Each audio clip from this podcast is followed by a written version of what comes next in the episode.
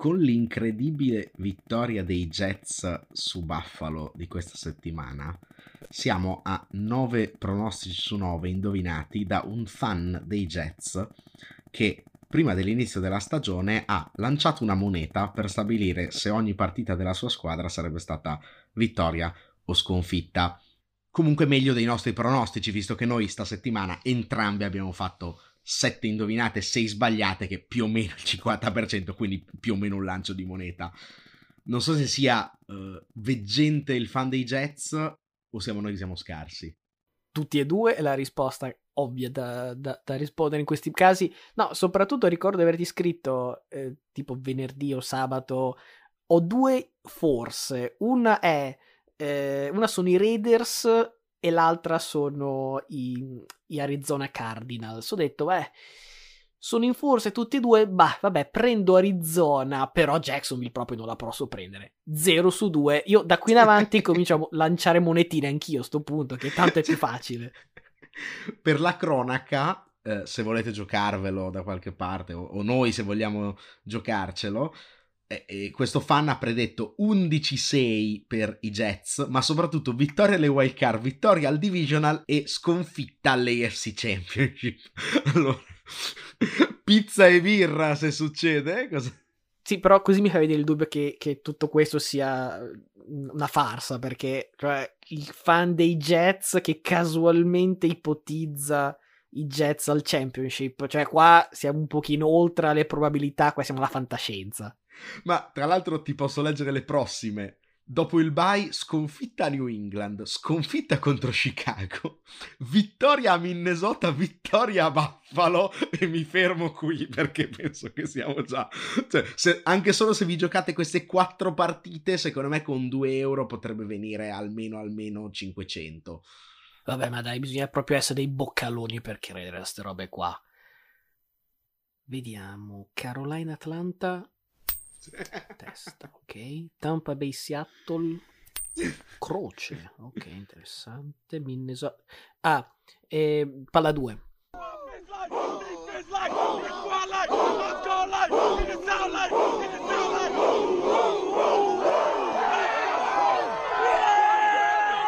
Let's go!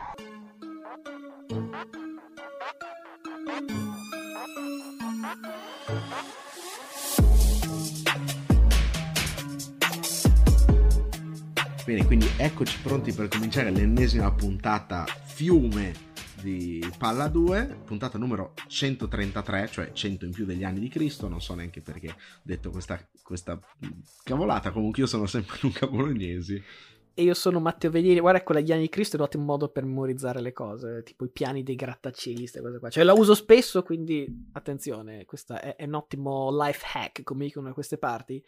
Siamo arrivati quindi a week 9 che è la metà di 18, quindi esattamente a metà stagione, e ogni weekend no, ci si chiede, ma dov'è che arriva questo upset che sicuramente noi non vediamo nei numeri, nelle prestazioni fin qua?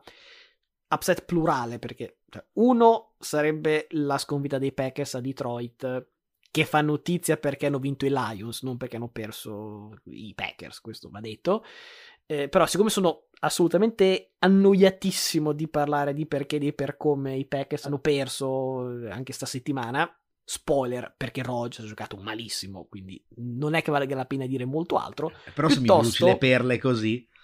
Beh, non è che sia una cosa così oscura, cioè carirai tra intercetti, potrebbe avere qualcosa a che fare con la sconfitta contro i Lions, potrebbe. Eh, dicevo, noiosissimo parlare di Green Bay, piuttosto l'altro upset, eh, i Bills che perdono contro i Jets, è quello di cui parliamo. Tolto il kickoff a buccia di banana, che onestamente non, non, avevo mai visto, ecco, da lì, finiti gli errori subito dei Jets, hanno giocato una partita. A volte si dice, no, anzi, soprattutto tu lo dici, no? Vuoi vedere la mano dell'allenatore, specialmente se al primo o secondo anno. Ecco, questa è una partita alla Jets di Robert Sale. Tutto tutto cuore difesa, tante cose positive, running game, l'allenatore, i rookie, praticamente tutti quelli scelti alti stanno facendo bene. C'è anche un'altra cosa positiva che è Zach Wilson, cioè che non fa male. Il, il suo fare bene è quando non fa male, visto che settimana scorsa contro i Patriots aveva visto i fantasmi alla Sam Darnold, stavolta non fa danni, eh, però se siete fan di, di Zach Wilson ho brutte notizie perché resta 34esimo per passer rating in una lega in cui ricordo ci sono 32 squadre, quindi fate voi i conti. In danni invece a sorpresa li combina tutti Josh Allen, due intercetti e due fumble, come settimana scorsa sanguinoso pick in red zone dove insomma settimana scorsa non era costato niente perché il vantaggio era già fatto e finito, stavolta poi è stato un problema perché serviva mettere più fieno in cascina ed evitare la rimonta dei Jets.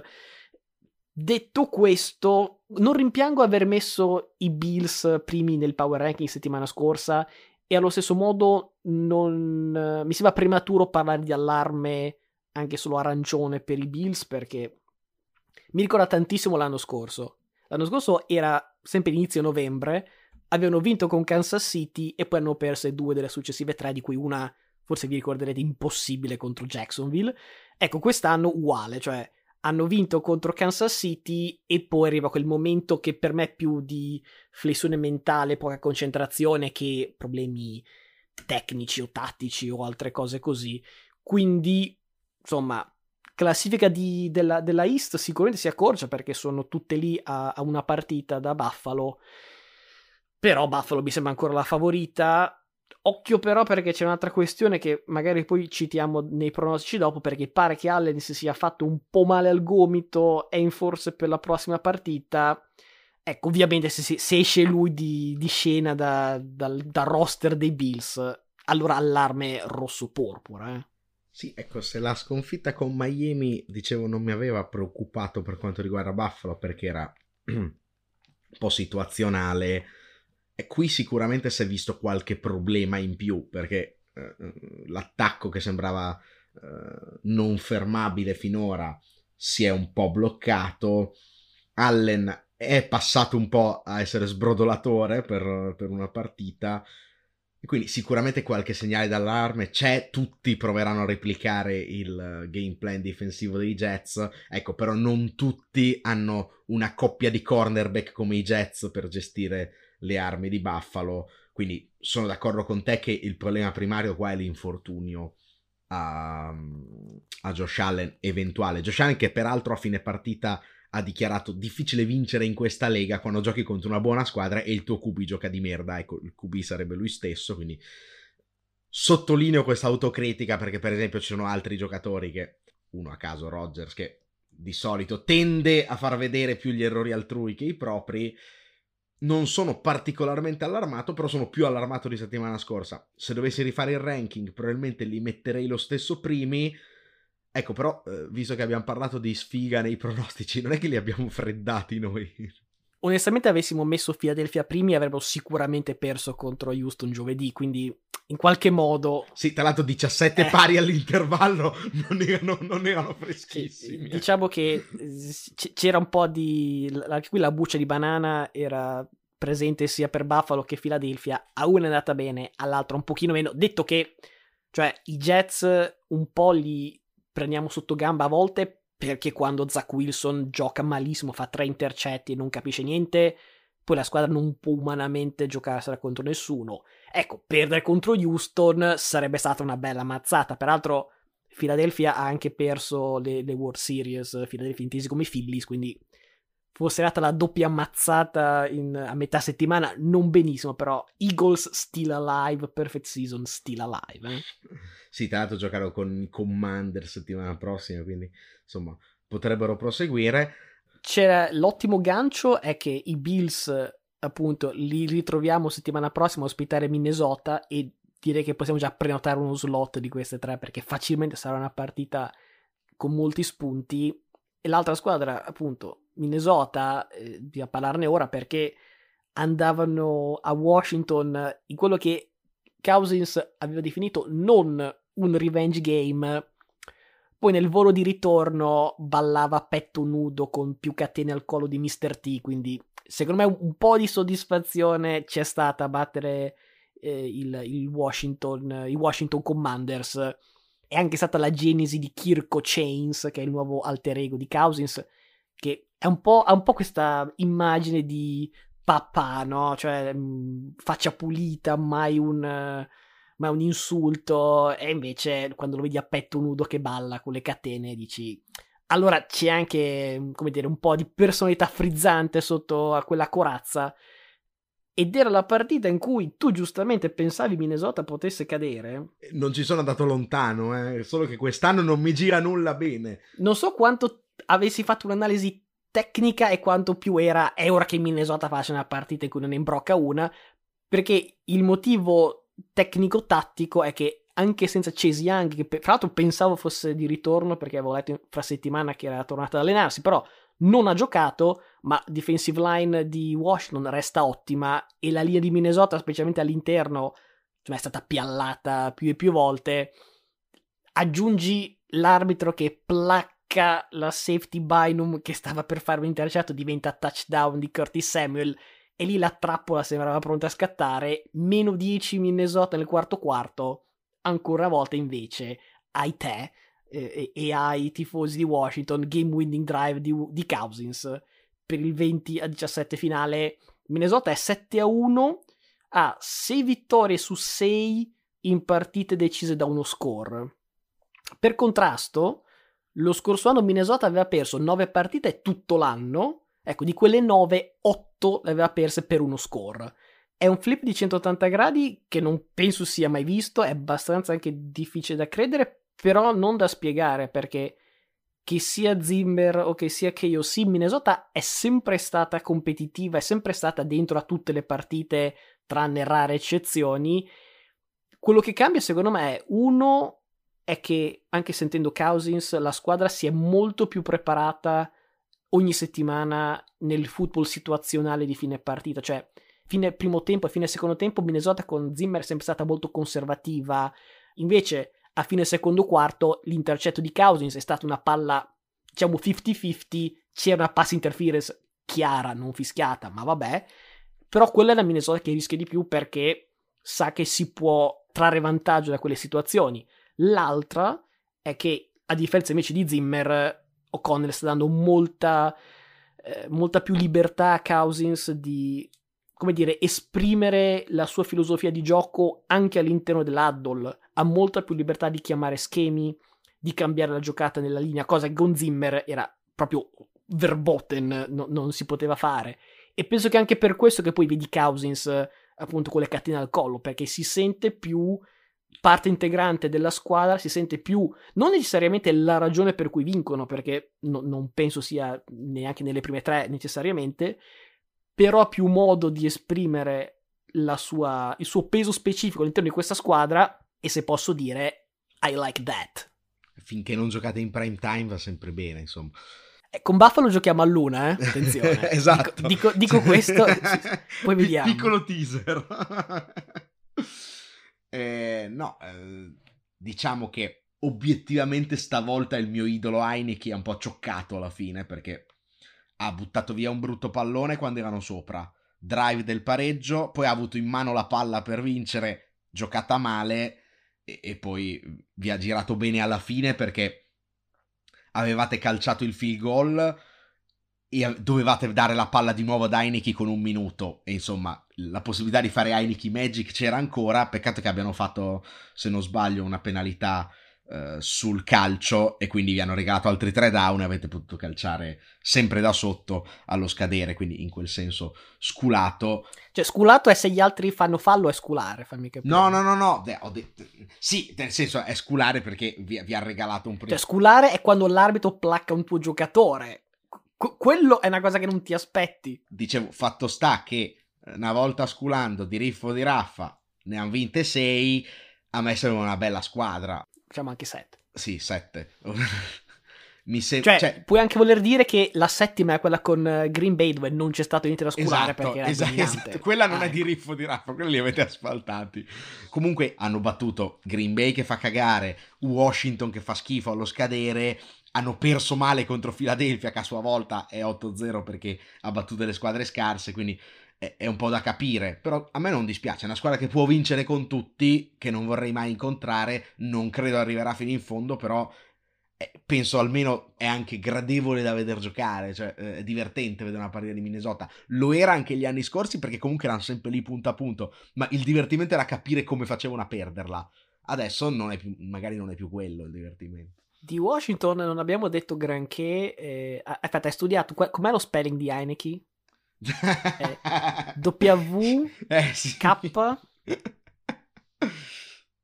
H E I N I C K E. Complimenti. Ora puoi comprarti la jersey.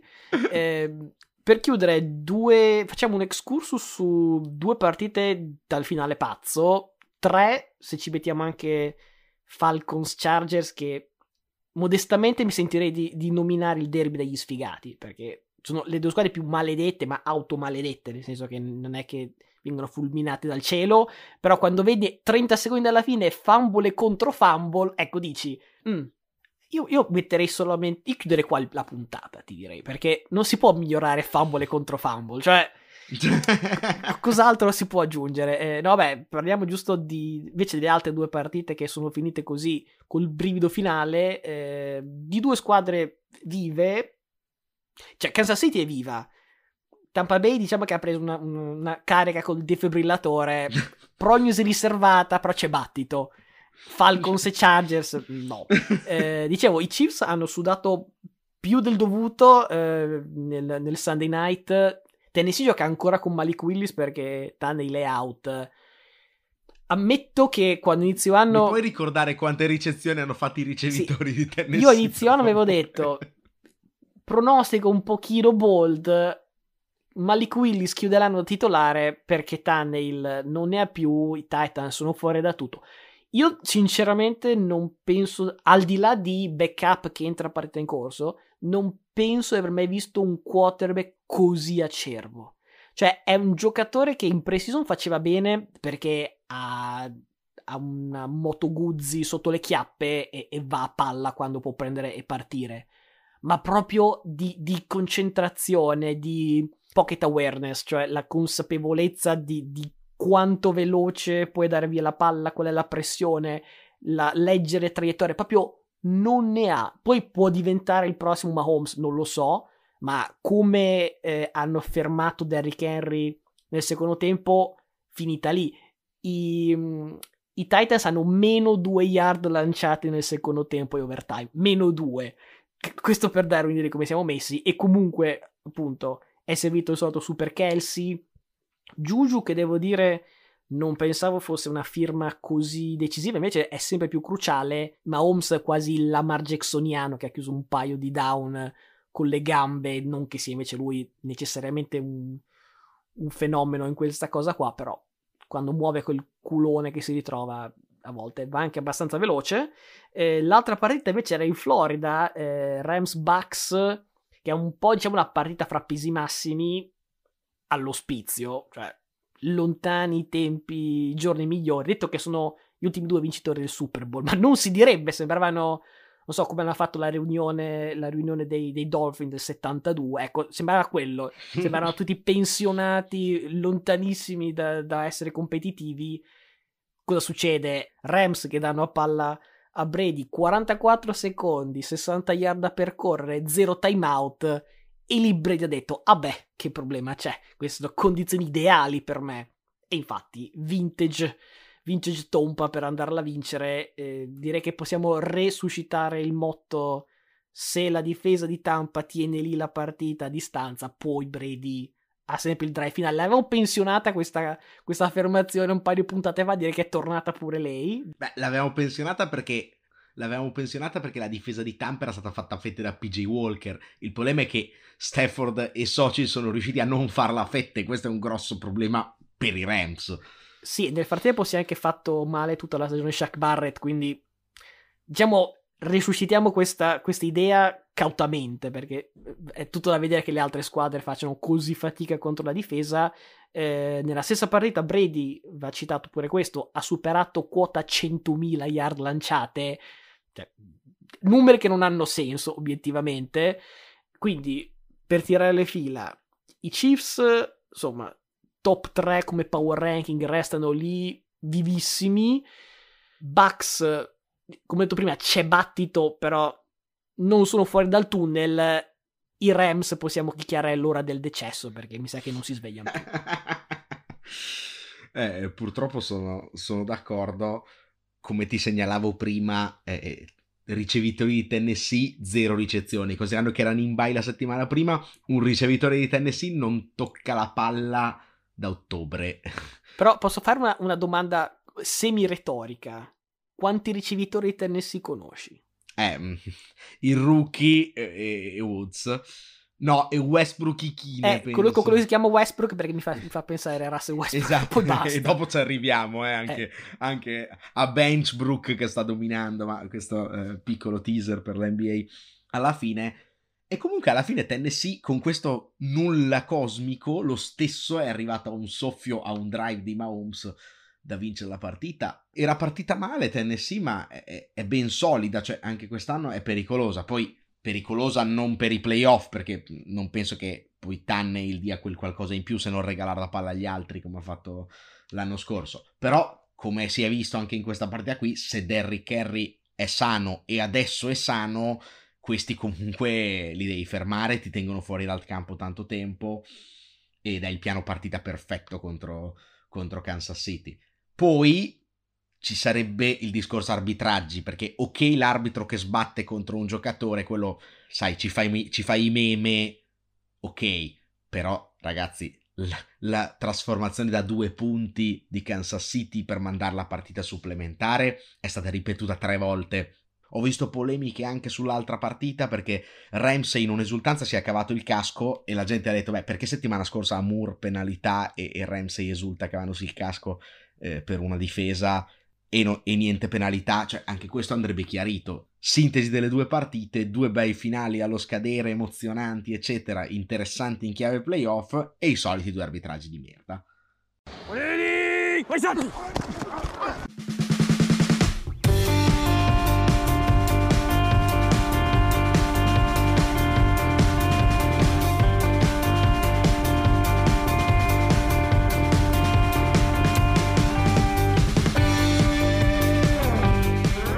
Arrivato il momento in cui devo lanciare le perle e di solito dico, ah ma insomma abbiamo già parlato di tante partite, c'erano tante squadre in bye, quindi sarà un segmento veloce, però non lo dico neanche stavolta perché so che non è successo dappertutto, anche fra settimana, quindi scatenati. Eh, sì, direi che possiamo partire proprio dalla vittoria allo scadere di Tompa, così ci colleghiamo al segmento precedente perché ecco Brady con questa vittoria si ritrova primo in division con un solido 4 vinte 5 perse di record. La cosa simpatica però eh, su Tompa è che è primo con 4-5, mentre Belicic, abbiamo sempre tenuto questo parallelismo ormai da un po' di anni, è 5-4, positivo, ma è ultimo in AFC East. Dicevamo di Belicic che batte nettamente Indianapolis 26 a 3, la sconfitta per Indianapolis con annessa prestazione direi totalmente impresentabile di Ellinger, costa finalmente, secondo me, la panchina Frank Reich. Al suo posto viene chiamato come interim head coach l'ex centro di Peyton Manning, cioè Jeff Saturday, che è il primo coach nella storia NFL senza esperienza né al college né nei pro come assistente o assistente dell'assistente, dal 1961 Norm Van Brocklin era il, pre- il, precedente. Ecco, i Colts hanno già tre vittorie e un pareggio, purtroppo per loro, penso. Serve una run day table al contrario per la prima assoluta.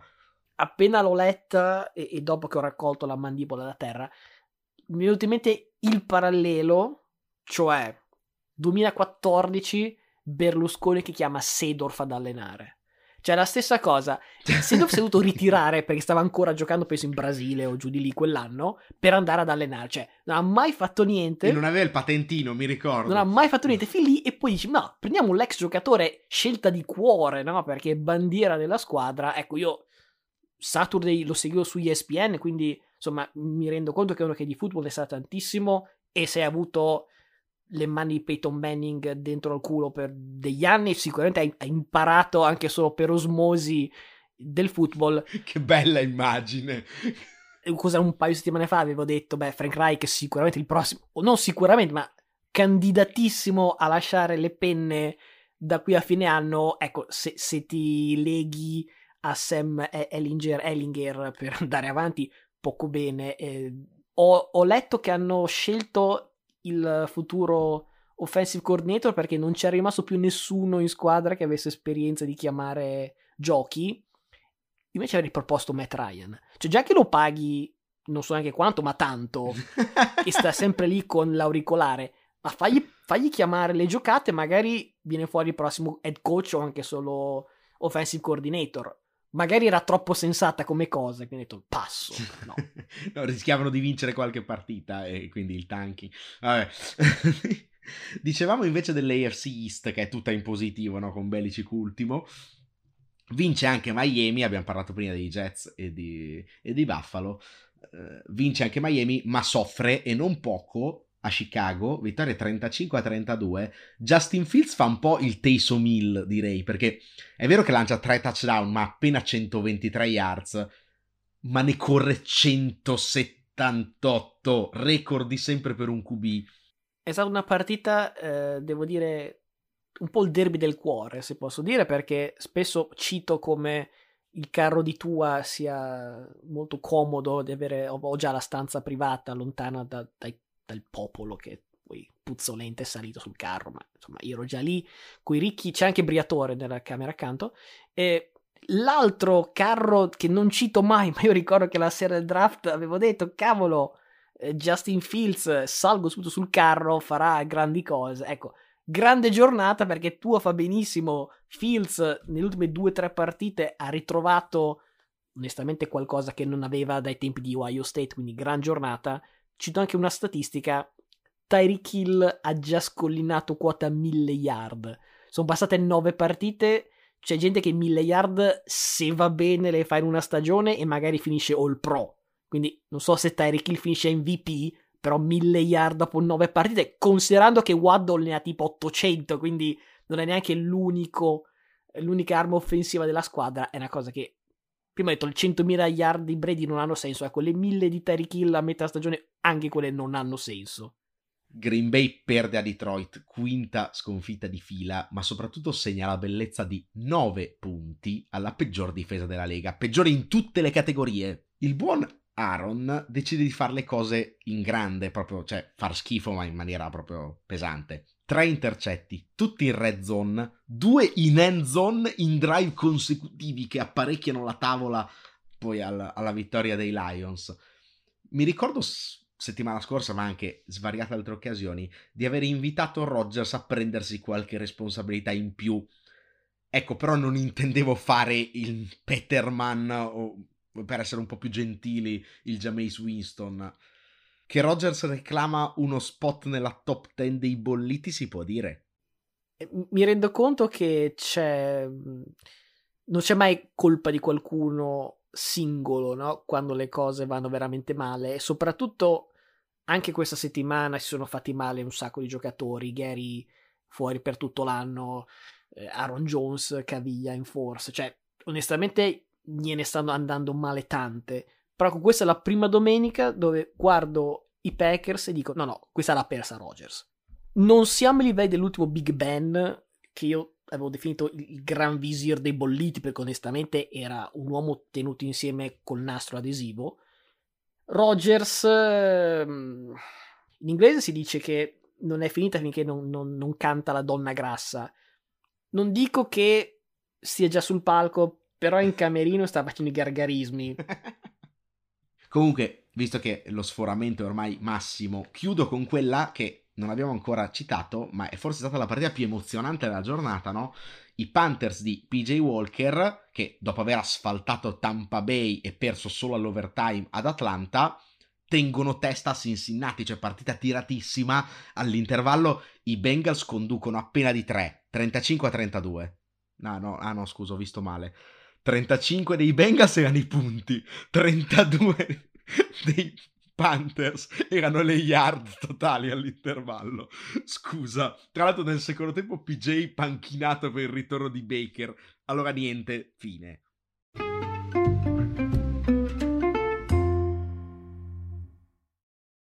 personal foul, unnecessary roughness, number 92 of the defense for throwing a punch. Number 92 is ejected.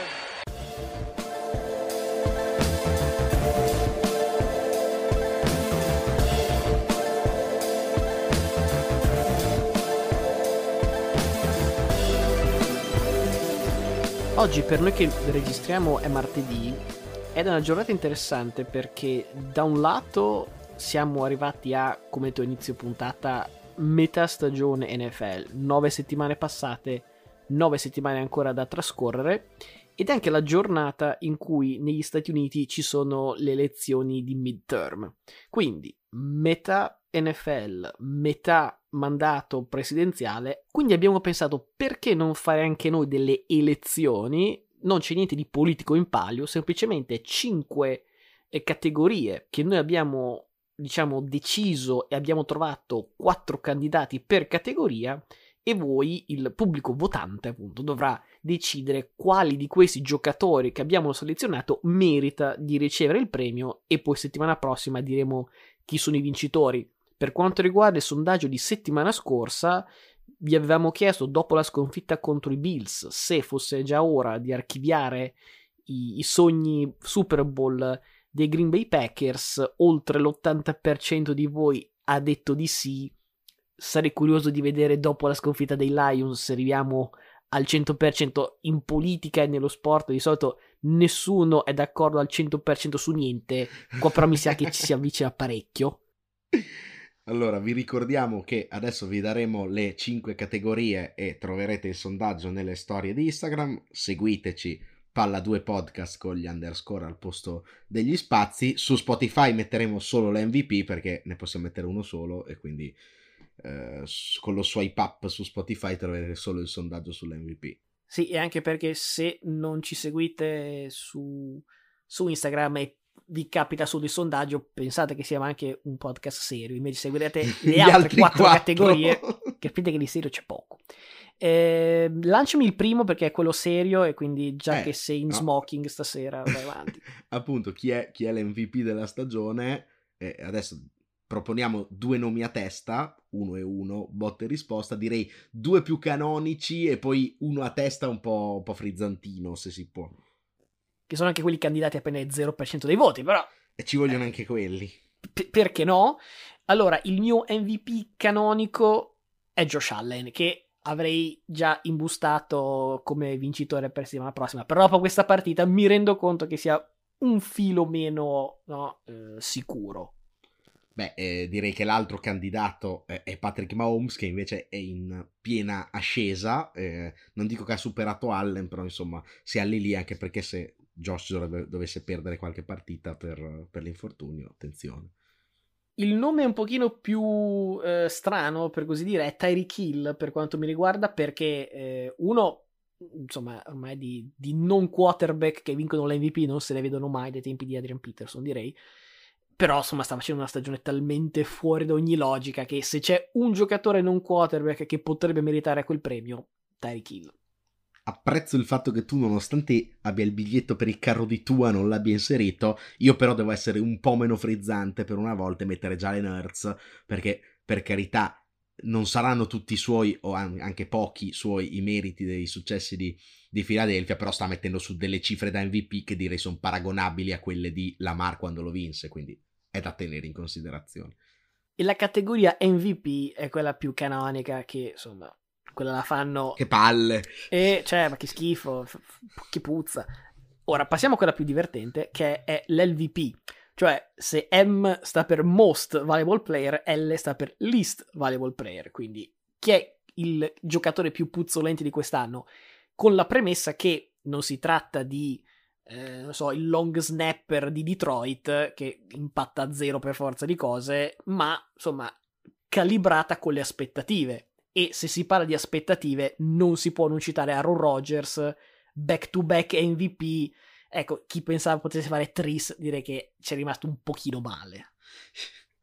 Beh, ovviamente dall'altra parte del fiume, diciamo, ci sta Russell Wilson che prende un sacco di soldi ed è partito malissimo, eh, tanto ti meme sul fatto che sia cieco perché si è perso una serie di ricevitori totalmente da soli nelle prime settimane a Denver per ora, com'era Denver Country Ride With Me, no? Una roba del genere. Per ora è andata male. Eh, Broncos Country Let's Ride. Eh sì, quella, quella roba lì, vabbè, è andata male comunque. Sì, eh, l'altro nome eh, che mi tocca personalmente, se posso dire, è Jonathan Taylor. Ehm, chiaramente è finito vittima un po' degli infortuni, un po' della pessima linea di, di Indianapolis e un po' direi anche di Frank Reich che non mi è mai sembrato capirci molto in quanto a ottimizzare un giocatore come Taylor. Però, siccome era la mia prima scelta assoluta di questo draft, o meglio, la mia prima scelta al, al draft di, dell'ultimo fantasy, è panchinato tipo da due settimane, ecco. Un po' ci sto, sto rimanendo male, quindi se posso un po' truccare se, questo, questo sondaggio, ecco, io ammicca ammicca votate Jonathan Taylor che sta facendo schifo. Cioè, non vincerà mai questa cosa qua, però personalmente se posso truffare totalmente il, il risultato finale lo trufferò su Jonathan Taylor. Eh, penso che per il quarto nome ci fossero tanti candidati, però quello più rilevante direi che è proprio Matt Ryan, che in estate sia io che te abbiamo preso un po' l'abbaglio, no? Perché l'abbiamo sempre messo primo nella top 10 dei bolliti. Poi non so perché in estate siamo stati folgorati e abbiamo detto no vabbè ma forse è che Atlanta faceva schifo lui invece non ha ancora qualcosa da dare va in un contesto eh, in cui può fare bene. Eh, no panchinato per Ellinger che peraltro è più imbarazzante di lui però quantomeno nella sesta scelta niente fine, fine carriera direi qua e se ci manda una gift card uh, Matthew Stafford che non abbiamo incluso, io apprezzo perché. Sei stato gentile perché è un altro tuo basta il fantasy. Eri, eri lì con Taylor, ma abbiamo detto no, vabbè, mettiamo solo 3 QB e un, e un non QB. Visto che di Coach of the Year, anche quello molto canonico, e comunque già citato qualche settimana fa, che schifo, che noia, Invece facciamo il contrario, cioè chi è il prossimo coach candidato a saltare? Chi è che ha più il, il fuego sotto le chiappe in questo momento? Un nome che per me è inevitabile, già citato qualche settimana fa, è Cliff Kingsbury. Non mi interessa neanche che abbia rinnovato di recente, insomma alla fine l'NFL è un giro di miliardi di miliardi, quindi se devi bruciarne per mandare un coach eh, a pescare la domenica non è un problema. Il fatto è che anche considerando che gli hanno draftato Kyler Murray per lui, che hanno cacciato l'allenatore che avevano prima proprio perché dice hai preso Kingsbury. Ecco, Kyler Murray non lo puoi dare via. Gli hanno preso Hollywood Brown al draft, hanno fatto la trade per Hopkins, hanno preso Robbie Anderson alla, alla deadline. Insomma, c'è tantissimo che non sta funzionando, ma non puoi cambiare. Una cosa che puoi cambiare, Kingsbury. Vabbè, eh, io ne scelgo invece uno che è lì da poco, ma che ha già fatto sufficientemente danni. Abbiamo visto i meme su Russell Wilson acceccato, però c'è chi sta facendo male come lui al 50% nella stessa squadra, ovvero Nathaniel Hackett, che in un paio di partite non ci ha capito niente della gestione del cronometro, proprio roba che impari giocando a Madden, che devi chiamare timeout. Fossi nei Broncos l'avrei già cacciato forse o comunque starei pensando di cacciarlo ho sentito voci ho letto voci per cui effettivamente ci avrebbero pensato quindi se a fine anno non fa, non fa i playoff e penso non li faranno non so eh se sopravvive Beh, se è sopravvissuto a week one, devo dire che il resto è una passeggiata. Era già cacciabile dopo week one. Eh, un altro nome che sicuramente è meno caldo questa settimana rispetto alle precedenti 8 è quello di Dan Campbell. Eh, il motivo... Grazie a un aiutino di Rogers. Sì, vedi, Rogers vede provvede. Eh, il, il, motivo è che secondo me non c'è stato minimamente il segno di una eh, evoluzione rispetto all'anno scorso. Ne avevo parlato qualche puntata fa. Cioè, mi sembra che il finale del 2021 potesse promettere a un 2022 diciamo che continuasse dove si erano interrotti e invece mi sembra proprio la squadra una squadra persa. Tu hai detto di quanto fa schifo la difesa, peggio di quanto uno potesse immaginare, erano on pace, cioè erano in, in traiettoria per essere la peggior difesa della storia dell'NFL. Per quanto può andare, pu- per quanto può andare bene l'attacco, la difesa era tragica. Due intercetti finora, tre con Rogers, che anche qui vedo che sta dando una mano, è veramente un grande umanitario Rogers, però onestamente considerando che è molto facile che sia l'ultimo anno di Goff. Se per il nuovo quarterback vuoi prendere anche un nuovo coach e Campbell, se Detroit avrà successi nei prossimi anni, credo che Campbell andrà ringraziato almeno con un cesto di fiori o qualcosa del genere, perché ha ridato, credo, voglia, senso di appartenenza, cazzimma. Però ecco, se si parla di tatticismi, non penso sia lui esattamente il primo che ti viene in mente. E appunto, se prendi un nuovo quarterback, vuoi che prendi un nuovo guru dell'attacco, Dan Campbell era il coach dei tight end, cioè non è esattamente quella mente sopraffina. Penso che potrebbe tranquillamente andare qualche altra panchina con ruoli non so neanche se dire assistente o assistente dell'assistente dell'assistente, però anche solo come motivatore, cioè io lo vorrei nella mia squadra, come head coach mm, no. Sì, se posso dire la mia, penso che comunque però arriverà fino a fine anno, proprio perché... No, ma se lo merita. Essendo un motivatore, cioè... Cioè, io penso che se meriti di arrivare a fine anno, non penso che meriti di andare oltre. Eh, salterà nel classico Black Monday dei, dei tagliati. Comunque, quarto nome, e qui siamo proprio altro che acqua frizzante, cioè qui, qui è, esplode, è come una Coca-Cola con la Mentos dentro, perché abbiamo parlato di Rogers, c'è il suo socio, chi è che non ci sta capendo niente assieme a Rogers? Matt LaFleur settimana scorsa ho detto va bene, coach che ha dominato quando si andava bene, ma i veri coach poi si vedono quando le cose vanno male, se trovano le soluzioni. Tomlin ha record vincente eh, da sempre eh, in carriera.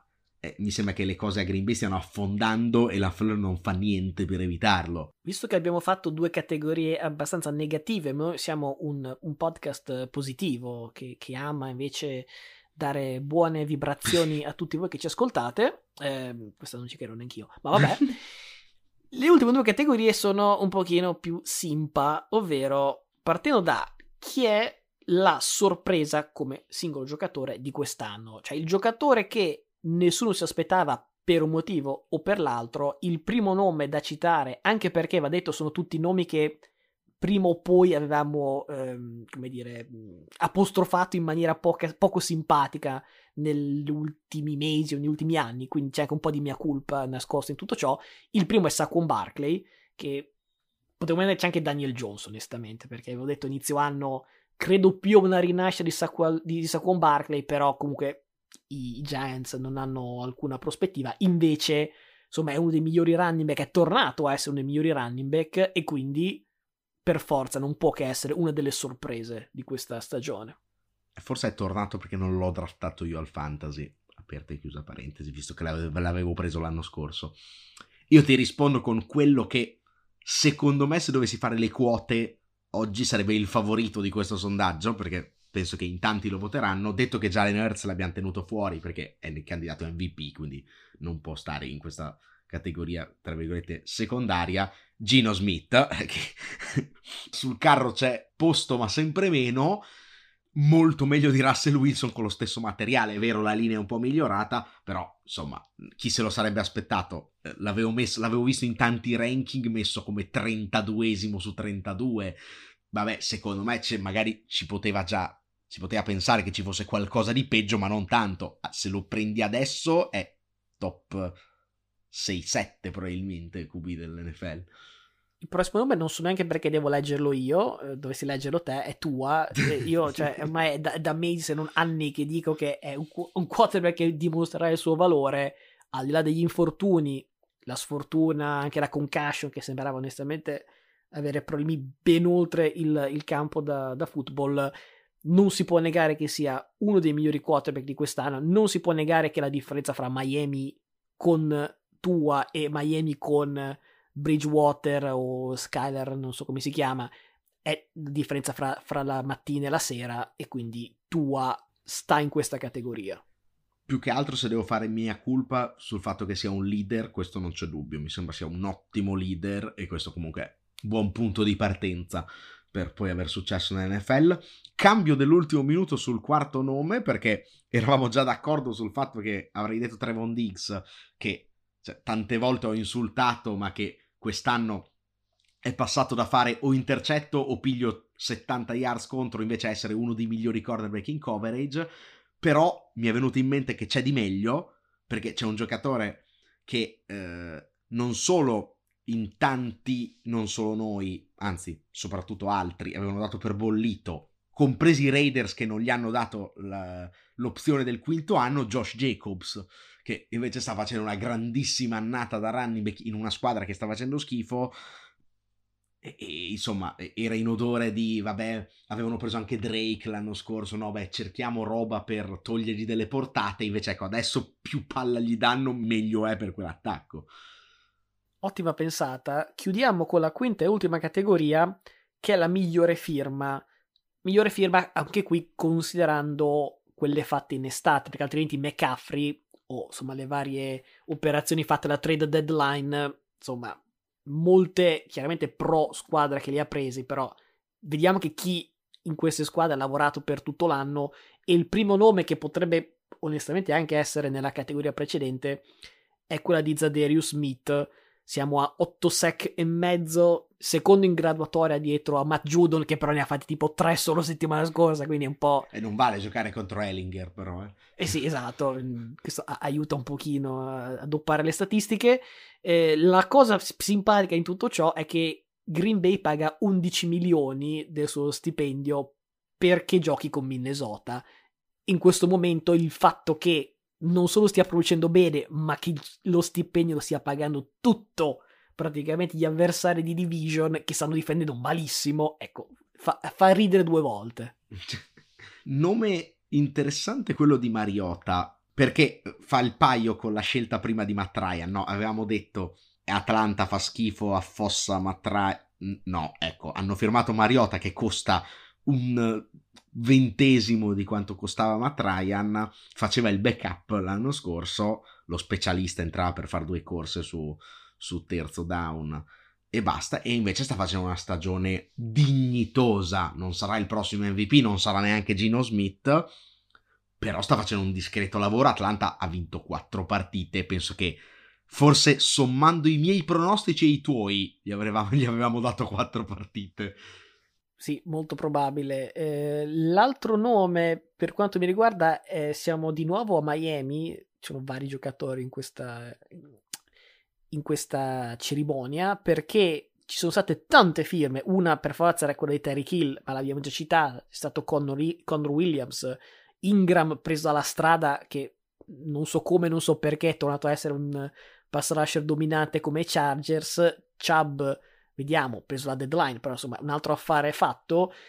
Forse quello che più possiamo citare perché riassume tutto è Teron Amstead. Tante volte detto che, specialmente Flores, quando era in panchina lui e prima tua, poi Fitzpatrick, Miami non ci ha mai capito molto su come proteggere i propri quarterback. È arrivato un left tackle dominante, pagato come si paga un left tackle dominante, è cambiato tutto, perché secondo me se avessi la linea vecchia pur con Tyreek Hill non sarebbe questa squadra Miami e quindi Taron Amstead merita. Beh, soprattutto tua soprattutto tua sarebbe in infermeria, temo, con la linea dell'anno scorso. Eh, chiudiamo con, e non si può non fare, con Philadelphia, perché anche qui le firme sono state tante, AJ Brown, Ason Reddick, pass rusher, anche qui siamo a una linea veramente dominante. Io però per rapporto qualità-prezzo pre- faccio una scelta un po' particolare e prendo CJ Gardner Johnson, che è stato, vorrei dire, cacciato a pedate senza motivo dai Saints, che hanno una bellissima difesa, però non vedevo motivo per cacciare Gardner Johnson e è un giocatore che in realtà tra l'altro è conosciuto per essere un hard hitter, un, giocare molto vicino alla, alla, linea, sta facendo anche tantissimi intercetti, cioè praticamente Jamal Adams con le mani, eh, preso per due lire e, e una quinta, sesta scelta, mica male. Quindi per ricapitolare il tutto, le categorie sono numero 1 MVP, le opzioni sono Josh Allen, Patrick Mahomes, Tyreek Hill e Jalen Hurts. Poi LVP, Least Valuable Player, Aaron Rodgers, Russell Wilson, Jonathan Taylor e Matt Ryan. Prossimo coach pronto a saltare con la panchina infuocata, Cliff Kingsbury, Nathaniel Hackett, Dan Campbell e Matt LaFleur sorpresa della stagione fino adesso Saquon Barkley, Gino Smith, Tua Tagovailoa e Josh Jacobs.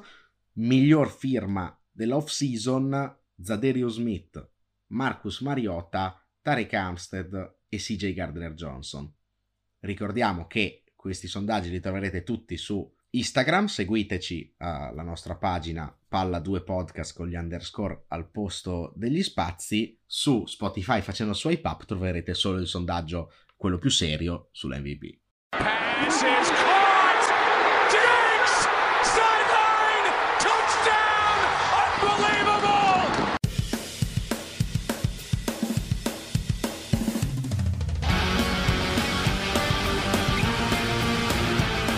arrivato il momento dei pronostici come al solito vanno fatti in fretta e furia perché ti siamo dilungati fin troppo.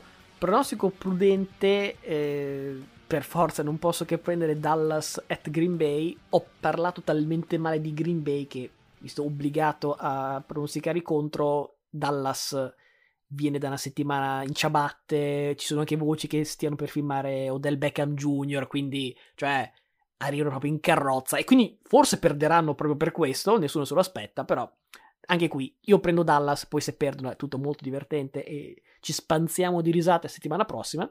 Pronostico pazzo che ammetto di aver fatto prima di conoscere dell'infortunio di Josh Allen, però eh, Minnesota at Buffalo che aveva aperto tipo meno eh, 9,5 Buffalo, una roba del genere, ora chiaramente la quota è un po' cambiata perché non è chiarissimo come stia Allen addirittura se ci sarà, non dovesse esserci, cambierò il pronostico. Però anche, come ho detto prima, no? eh, dopo le vittorie di Kansas City, Buffalo tende a inciampare un po' a sorpresa. Ecco, questo potrebbe essere quel tipo di partita. Ecco, no, cambierai il pronostico nel senso che terrai Minnesota, ma prenderai un altro pronostico pazzo, intendevi? Immagino che non è che senza Josh Allen prendi Buffalo. Io ricordo che Minnesota ha perso contro Chase Daniel qualche anno fa e non me lo dimenticherò finché campo. Va bene, il mio prudente, posto che Kansas City l'ho preso settimana scorsa e quindi non la riprendo anche se gioca con Houston e se posso prendo il meno 9,5 in quella partita e prendo Las Vegas che fa veramente vomitare però in casa con Indianapolis. Se... oh poi probabilmente col culo che ho quest'anno Jeff Saturday si dimostrerà il nuovo guru della panchina e gli fa vincere la partita però se, Las Vegas riesce a perdere pure da Ellinger io veramente non so più cosa fare gli lascio un dito. Beh, scusa, magari può tornare a giocare 100, visto quanto fa schifo la linea, magari è più utile come giocatore che come coach a questo punto. Quindi se Las Vegas perde dico bravi voi, e bravi tutti. Ecco, arriva il pronostico pazzo che chiude in maniera chiastica il nostro segmento sui pronostici perché tu giustamente hai detto ho parlato talmente male di Green Bay che prendo Dallas. E io ti rispondo ho parlato talmente male di Green Bay che prendo Green Bay. perché se devo fare il pazzo lo faccio fino in fondo, non c'è un solo motivo tecnico per cui dovrebbero vincere questa partita ma quest'anno in NFL quante squadre hanno vinto senza che ci fosse un solo motivo tecnico per cui dovessero vincere la partita? Tante, e quindi succederà qualcosa per cui Green Bay batterà Dallas. Questa è lettura proprio tattica della partita. David Brown, palla persa, incredibile, chance addirittura di vittoria per McGrady che prende il tiro da tre,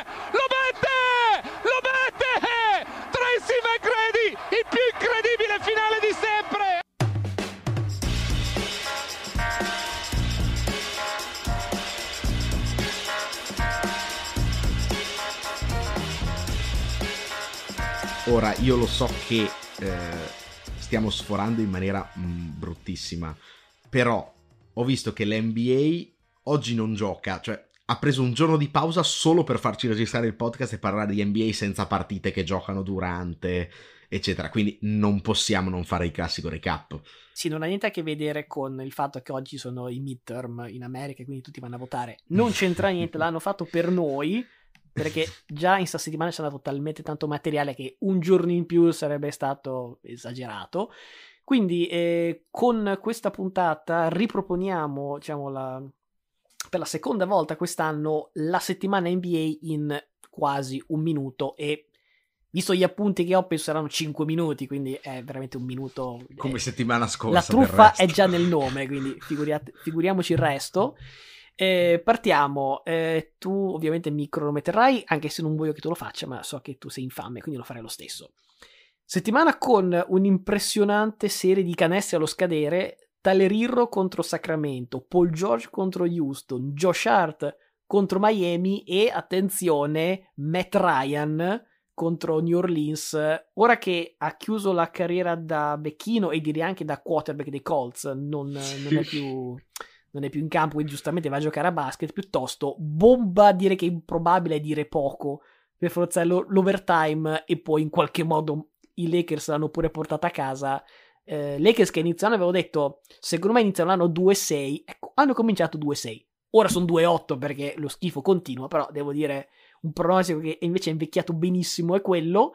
Eh, pronostico invece che non penso neanche i peggiori hater potessero buttare lì era una partenza così horror dei Warriors che hanno perso 5 partite di fila e hanno veramente fatto una fatica da matti per battere i Kings l'altra sera e ho letto di Kerr che sta ponderando di cambiare le rotazioni, magari anche i quintetti, quindi chissà cosa succede lì, bisogna tenere gli occhi aperti. Ecco, per quanto è partita male Golden State, per quanto è partita non bene, di più Utah che ha vinto 5 delle ultime 6, hanno il secondo attacco più prolifico della Lega in off season è andato via chiunque. Sono rimasti, penso, di quelli che conoscete, Clarkson, classica mano bollente, ma ora che non deve dare più possessi a Mitchell, cioè veramente incandescente. Conley che pur arrivando alla soglia della terza età è ancora un play, diciamo, di quelli un po' vecchio stile. Ecco, il resto è un mix di scarti di altre squadre che per motivi, come dire, eh, fuori script stanno giocando da Dio Vedi Markanen 22 punti di media partita.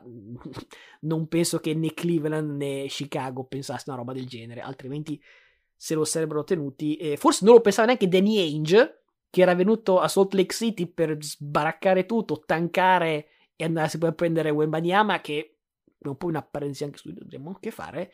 E, ehm, invece Ops Jets primi a ovest. Questo non era nello script e penso che Danny Ainge sia abbastanza turbato dalla cosa, ma tant'è. Passiamo a est. Kyrie Irving. Devo aggiungere altro? No, perché eh, potremmo andare sui 20 minuti se, se, mi dilungo troppo, perché cosa è successo? Settimana scorsa abbiamo accennato del suo post su Twitter eh, in cui promuoveva un, un documentario con diciamo un messaggio antisemita, ecco, giovedì è stato sospeso dalla Nike e pure dai Nets almeno per 5 partite. Eh, insomma, devo dire che il passo fra mitico a antisemitico è davvero breve, soprattutto se ti chiami Kyrie Irving. Questa, questa era bruttissima. Ti ricordo che in Italia il riscaldamento non si può ancora accendere, quindi fa un freddo cane. Gentilmente queste battute meglio ad agosto. Per lei porci, cosa devo dire? Eh, in settimana mi è venuto in mente un paragone fra i Big Three dei Nets e i personaggi del Mago di Oz. Provate a seguirmi, eh, attenzione. Ben Simmons è il leone fifone che ha bisogno di coraggio, che nel caso di Simmons vuole dire smettere di avere paura di tirare. Kyrie è lo spaventapasseri a cui serve il cervello, non penso debba aggiungere altro, e KD è l'uomo di latta a cui serve un cuore, perché siamo al punto in cui KD deve diventare il cuore pulsante di Brooklyn, dove un po' tipo LeBron, dove in un ambiente disfunzionale si mette tutto e tutti sulle spalle e li porta fino in fondo. KD di solito è l'uomo più riservato, quello che dice io sono qua solo per giocare a basket, del resto non mi interessa. Ecco, bisogna che diventi veramente il cuore di questa squadra e li porti fino in fondo. Io su Doca non ho un paragone, anche perché settimana scorsa avevamo detto, almeno avevamo letto, che entro 24-48 ore già cosa fatta prossimo coach, ecco, pare invece che non sia diretto verso la città di Smeraldo o verso il Barclay Center, fate voi, perché ci sono forti voci a Brooklyn all'interno dei Nets che non lo vogliono assolutamente come prossimo allenatore. L'aggiornamento la prossima puntata. Beh, mentre ti segnalo che sei arrivato alla soglia dei 5 minuti, ok che ti ho interrotto, ma non male potrei fare una battuta io e dire che le, le forti voci che non lo vogliono potrebbero essere quelli che hanno una fidanzata all'interno dello staff. Ma lasciamo perdere i Nets. Tra l'altro, cacciato Nash e Kairi segato due vittorie di fila, anzi no, potevano diventare tre, ma KD sbaglia due liberi proprio l'altra notte, quindi si ferma subito la striscia positiva approfondisco un attimo due o tre spunti di quelli che hai dato e te ne sparo anche qualcuno alla fine così per sforare in maniera definitiva. Ti posso cronometrare o, o solo Prova. Hai citato Wembanyama, ti ho mandato un video dove eh, c'è un canestro che è uno scherzo, cioè tripla su una gamba sola, praticamente KD di 2,20 m. Io tancherei fossi Jets, invece no. A proposito di Clay Thompson, ho letto che probabilmente verrà tenuto a riposo in tutti i back-to-back. Male per un mio amico che ha appena comprato il biglietto per eh, Brooklyn Golden State, perché sarà un back-to-back di Golden State, ma vabbè. Anche brutta perché ha preso la partita a Brooklyn, cioè lì l'errore a monte era quello. E eh. eh, vabbè, però sei, sei a New York, che fai? Non ci vai? Beh, i Knicks... Cioè, volevi andare a vedere i Knicks? Cioè, vabbè, almeno vai a vedere KD e Curry. Ti ricordo che non l'abbiamo fatto. sì, vabbè. Tra l'altro vedendo un Sabonis veramente devastante, ricordo. Non bene come Luca Doncic, però, che è in striscia aperta nove partite consecutive, cioè tutte quelle di questa stagione da 30 o più punti. È il, la seconda miglior striscia della storia dopo quella di Will Chamberlain, che sarà circa di 30 e passa partite, quindi totalmente inaccessibile per chiunque, a proposito di partite da 30 punti, due partite da 30 punti consecutive anche per Banchero, Orlando fa veramente olezzo perché sono 2-9, però sta facendo cifre veramente, cioè volano giù record su record, ogni volta il paragone è con Shaq, con LeBron, con, insomma, con, con Doncic stesso, cioè, insomma, si parla di di giocatori che poi sono diventati l'elite dell'elite dell'elite, quindi molto bene questo avvio di Banchero, anche se non sta tirando da tre, sicuramente una cosa che deve eh, implementare per il futuro, perché il basket va in quella direzione lì. Allora, ti ho cronometrato, hai fatto 23 minuti e 15 secondi. Osti, eh, vorrei sapere in che dimensione li hai cronometrati.